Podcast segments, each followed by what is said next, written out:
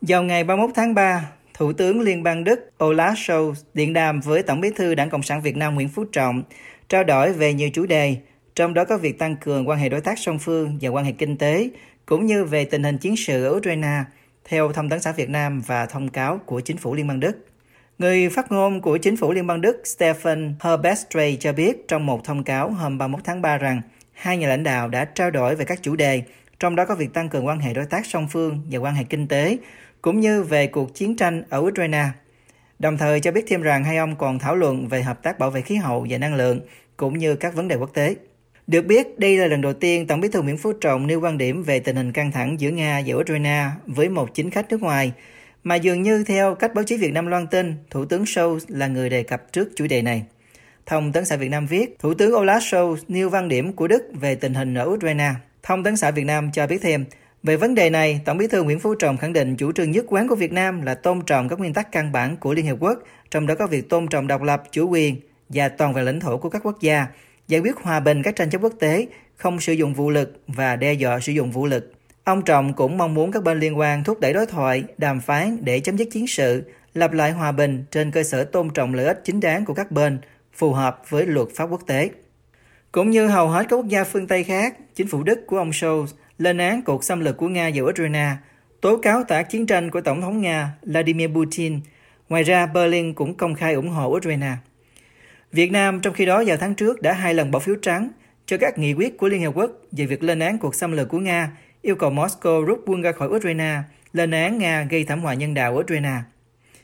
Từ khi Nga bắt đầu cuộc xâm lược Ukraine vào ngày 24 tháng 2 cho đến nay, chính quyền và truyền thông Việt Nam sử dụng ngôn từ của Moscow gọi đó là chiến dịch quân sự đặc biệt và chưa bao giờ gọi đây là một cuộc xâm lược, mặc dù đề cao trật tự quốc tế dựa trên luật lệ. Trước đó, vào giữa tháng 3, trong một cuộc họp với các lãnh đạo chủ chốt của Việt Nam, ông Trọng, người vừa nhận giải thưởng Lenin của Đảng Cộng sản Nga, yêu cầu theo sát tình hình Ukraine để có sự lãnh đạo chỉ đạo tập trung thống nhất đồng bộ kịp thời những vấn đề liên quan đến Việt Nam, đặc biệt trên các lĩnh vực ngoại giao, quốc phòng, kinh tế và an ninh chính trị.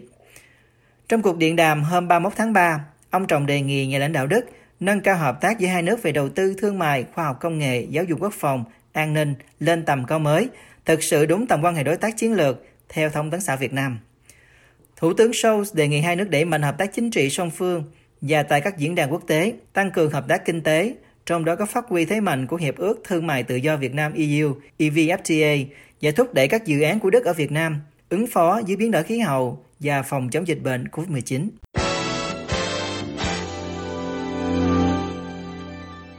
Bộ Ngoại giao Việt Nam hôm 31 tháng 3 công bố báo cáo tự nguyện giữa kỳ về việc thực hiện các khuyến nghị Việt Nam chấp thuận theo cơ chế rà soát định kỳ phổ quát UPR chu kỳ thứ ba của Hội đồng Nhân quyền Liên Hiệp Quốc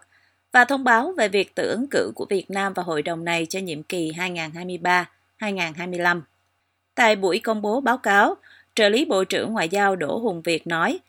mặc dù đại dịch COVID-19 gây ảnh hưởng lớn đến việc thực hiện các khuyến nghị UPR, trong đó có việc thu thập số liệu, nhưng các cơ quan của Việt Nam và các bên liên quan đã nỗ lực để làm báo cáo, và ông Việt tin rằng báo cáo cung cấp một bức tranh tốt về việc chính phủ Việt Nam thực hiện cam kết nghiêm túc như thế nào đối với quy trình UPR và cam kết thực hiện các khuyến nghị. Cũng trong dịp này, đại diện của Việt Nam tiếp tục giới thiệu với hơn 70 đại biểu tham dự về việc Việt Nam tự ứng cử vào Hội đồng Nhân quyền Liên Hiệp Quốc nhiệm kỳ 2023 đến 2025 trong số 291 khuyến nghị nhận được từ 122 nước trong chu kỳ thứ ba, Việt Nam chấp thuận 241 khuyến nghị. Việt Nam lâu nay vẫn bị các tổ chức nhân quyền chỉ trích về tình trạng trấn áp nhân quyền, đặc biệt các quyền liên quan đến tự do, ngôn luận, chính trị, tôn giáo. Trong báo cáo về tình hình nhân quyền của các quốc gia trên thế giới được công bố vào tháng 1, Tổ chức theo dõi nhân quyền quốc tế nói, chính phủ Việt Nam đã trừng phạt một cách có hệ thống những nhà hoạt động thách thức tình trạng cai trị độc quyền của đảng Cộng sản. Báo cáo cho biết, năm ngoái, trong khi bị ảnh hưởng nặng nề bởi đại dịch COVID-19, chính quyền Việt Nam đã bỏ tù ít nhất 63 người vì đã bày tỏ quan điểm hoặc tham gia vào các nhóm bị coi là thù địch với chính phủ. Nhiều người bị xử phạt án tù lâu năm sau các phiên tòa bất công. Tổ chức theo dõi nhân quyền lên án chính phủ Việt Nam đã hạn chế nghiêm ngặt các quyền dân sự và chính trị cơ bản, bao gồm quyền tự do ngôn luận, tự do thông tin, lập hội, tự do tôn giáo và tín ngưỡng, không có truyền thông tự do và độc lập, chính phủ không cho phép thành lập các đảng phái chính trị hoặc các tổ chức nhân quyền độc lập và quản lý tất cả các cơ sở tôn giáo. Chu Ngọc Anh và ông Nguyễn Thanh Long, cả hai đều là ủy viên Trung ương Đảng Cộng sản Việt Nam, vừa bị cơ quan kiểm tra của đảng này phát hiện có vi phạm liên quan vụ bộ xét nghiệm COVID-19 do công ty Việt Á sản xuất. Truyền thông trong nước dẫn thông báo của Ủy ban Kiểm tra Trung ương hôm 31 tháng 3 cho biết, ông Chu Ngọc Anh, Chủ tịch Ủy ban nhân dân thành phố Hà Nội, nguyên Bộ trưởng Bộ Khoa học Công nghệ, có dấu hiệu vi phạm do thiếu trách nhiệm, buông lỏng quản lý, chỉ đạo quản lý, thiếu kiểm tra trong việc thực hiện đề tài khoa học nghiên cứu chế tạo bộ sinh phẩm xét nghiệm COVID-19 của Học viện Quân y. Cũng với cáo buộc tương tự, ông Nguyễn Thanh Long, Bộ trưởng Bộ Y tế, bị cho là có vi phạm trong việc đánh giá chuyên môn, kiểm tra, giám sát, cấp phép, cấp số đăng ký lưu hành, hiệp thương giá đối với sản phẩm này. Từ đầu năm 2020, truyền thông Việt Nam loan tin rằng các sản phẩm bộ xét nghiệm COVID-19 của công ty Việt Á và Học viện Quân y, hai đơn vị được Bộ Khoa học Công nghệ do ông Chu Ngọc Anh lãnh đạo giao phối hợp nghiên cứu sản xuất, được công nhận tiêu chuẩn quốc tế, trong khi công ty này bị cho là đã nâng giá sản phẩm quá cao giữa lúc nguồn cung dụng cụ xét nghiệm COVID-19 cho các tỉnh thành ở Việt Nam rất khan hiếm. Cũng trong vụ bê bối liên quan bộ xét nghiệm Việt Á, Ủy ban Kiểm tra Trung ương đề nghị Ban Bí thư xem xét thi hành kỷ luật Trung tướng Đỗ Quyết, Phó Giám đốc Đảng ủy, Giám đốc Học viện Quân y và Thiếu tướng Hoàng Văn Lương, Phó Giám đốc Học viện Quân y do sai phạm trong vụ Việt Á. Ngoài ra, Trung tướng Nguyễn Viết Lượng, Bí thư Đảng ủy, Chính ủy Học viện Quân y cũng bị kỷ luật bằng hình thức cảnh cáo. Thông cáo của Ủy ban Kiểm tra Trung ương cho biết, những vi phạm gây hậu quả nghiêm trọng, thiệt hại tiền và tài sản của nhà nước, gây bức xúc trong xã hội, ảnh hưởng đến uy tín của tổ chức đảng, của Bộ Khoa học Công nghệ và Bộ Y tế, đến mức phải xem xét xử lý kỷ luật. Cho đến nay, hai ông Anh và Long là hai cán bộ cao cấp nhất trong hàng ngũ lãnh đạo của Đảng Cộng sản Việt Nam và ông Quyết và ông Lương là các tướng lĩnh quân đội đầu tiên bị xem xét kỷ luật liên quan đến vụ bê bối bộ xét nghiệm Việt Á. Từ thành phố Hồ Chí Minh, bác sĩ Đinh Đức Long nêu nhận định với VOA về vụ xem xét kỷ luật này. Họ bị kỷ luật là đúng người đúng tội rồi, không oan uổng gì cả. Dư luận rất là đồng tình với việc xử lý họ. Tuy nhiên cần làm rõ thêm mức độ liên kết giữa họ với các cơ quan tổ chức khác cao hơn thì mới có chuyện chủ tịch nước rồi thủ tướng tặng huân chương bằng khen các loại và đây mới chỉ là kỷ luật về đảng tức là mang tính nội bộ thôi người dân đòi hỏi phải có mức kỷ luật phù hợp với chính quyền và hình sự nữa. Vì đây là vụ án chưa từng có về nhiều mặt. Cũng theo thông báo của Ủy ban Kiểm tra Trung ương, Trung ương quyết định khai trừ ra khỏi đảng đối với Thượng tá Hồ Anh Sơn, Bí thư chi bộ, Phó Giám đốc Viện Nghiên cứu Y Dược Học Quân sự, Đại tá Nguyễn Văn Hiệu, Phó Bí thư chi bộ, trưởng phòng trang bị vật tư, Học viện Quân y, ngoài ra áp dụng các hình thức cảnh cáo và khiển trách hàng loạt các quan chức khác. Ông Phan Quốc Việt, Tổng Giám đốc Công ty Việt Á vào hồi tháng Giêng thừa nhận rằng ông đã tăng bộ xét nghiệm COVID-19 lên 45% và chi khoảng 800 tỷ đồng tiền hoa hồng cho các đối tác của công ty. Ông Việt khai đã hối lộ một số cá nhân để kiếm hơn 500 tỷ đồng.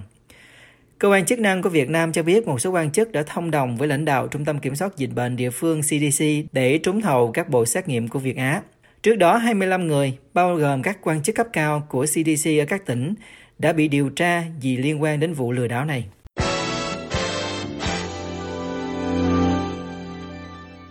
Một liên minh các nhóm dân chủ nhân quyền Việt Nam tại Mỹ vừa ra tuyên bố cáo buộc Việt Nam đang tiếp tay cho Trung Quốc vượt qua lệnh trừng phạt của Mỹ bằng cách nhập khẩu bông từ khu vực Tân Cương. Liên minh Dân chủ Việt Nam, một liên minh gồm một số tổ chức của người Việt tại Hoa Kỳ, trong tuyên bố hôm 27 tháng 3 cáo buộc rằng Việt Nam đã nhập khẩu sản phẩm chứa bông từ Tân Cương nhằm tăng thị phần và việc này đã giúp cho Trung Quốc lách lệnh trừng phạt của Mỹ được quy định trong đạo luật phòng chống lao động cưỡng bức Duy Ngô Nhĩ do Tổng thống Hoa Kỳ Joe Biden ký vào ngày 23 tháng 12 năm ngoái. Tuyên bố dẫn dữ liệu từ Ngân hàng Thế giới cho hay, từ năm 2002 cho đến năm 2020, Trung Quốc là nguồn nhập khẩu hàng may mặc lớn nhất vào Mỹ. Tuy nhiên, kể từ năm 2020, ngay khi chính quyền Trump bắt đầu lệnh cấm nhập khẩu đối với tất cả sản phẩm chứa bông từ Tân Cương của Trung Quốc, Việt Nam đã bất ngờ vượt qua Trung Quốc trở thành nhà sản xuất hàng may mặc lớn nhất vào thị trường Hoa Kỳ, từ mức chỉ chiếm 16% thị phần vào năm trước đó. Thông cáo của Liên minh Dân chủ Việt Nam nói, hầu hết bông và các sản phẩm sợi làm từ bông được trồng và sản xuất ở khu vực Tân Cương được vận chuyển đầu tiên đến Việt Nam trước khi đưa ra quốc tế. Liên minh này đưa ra cảnh báo trong tuyên bố rằng, trong số 53 nhà sản xuất trung gian quốc tế mua hàng bông thô từ Trung Quốc – có 6 nhà sản xuất từ Việt Nam, Các trung gian Việt Nam này cung cấp sản phẩm của họ cho nhiều thương hiệu quốc tế nổi tiếng và có thể có bông của Tân Cương trong chuỗi cung ứng của họ. Tuyên bố dẫn dữ liệu từ UN Comtrade cho biết hơn một nửa số lượng xuất khẩu bông bán thành phẩm của Trung Quốc là sang các nước trong khu vực châu Á, trong đó Việt Nam là điểm đến phổ biến thứ hai. Phân tích cho thấy, sau đó các nhà sản xuất trung gian quốc tế đã sản xuất ra hàng may mặc thành phẩm từ nguyên liệu bán thành phẩm và xuất khẩu ra khắp thế giới, thường là với thành phần nguyên liệu do các nhà cung cấp Trung Quốc bị nghi ngờ cung cấp. Quy trình này được gọi là tẩy bông tân cương, với mục đích che giấu, khiến cho nguồn gốc của sợi bông làm ra thành phẩm trở nên khó phát hiện hơn. Tuyên bố dẫn lời của chuyên gia Laura Murphy của Trung tâm Tư pháp Quốc tế Helena Kennedy nói, lợi ích của chiến lược xuất khẩu như vậy là rõ ràng. Bên mua cuối cùng không còn bị dính dáng trực tiếp vào việc mua bông từ Tân Cương nữa. Các nhà bán sĩ và nhãn hàng quốc tế có thể mua sản phẩm từ các nhà máy ở các nước thứ ba, được xem là ít có mối quan hệ rõ ràng với các công ty ở khu vực Tân Cương. Do đó, nguồn cung cấp bông Tân Cương ổn định cho thị trường quốc tế vẫn được bảo đảm, ngay cả khi các thương hiệu, chính phủ và người tiêu dùng ngày càng quay lưng với hàng hóa do lao động cưỡng bức ở Tân Cương. Việt Nam là nhà sản xuất bông và các sản phẩm chứa bông lớn thứ tư từ Trung Quốc trong giai đoạn 2016 đến 2029 tính về giá trị sản phẩm, chiếm đến 20 tỷ đô la và đứng thứ hai về trọng lượng. Nước này cũng là thị trường xuất khẩu bông bán thành phẩm lớn thứ hai của Trung Quốc về giá trị và trọng lượng.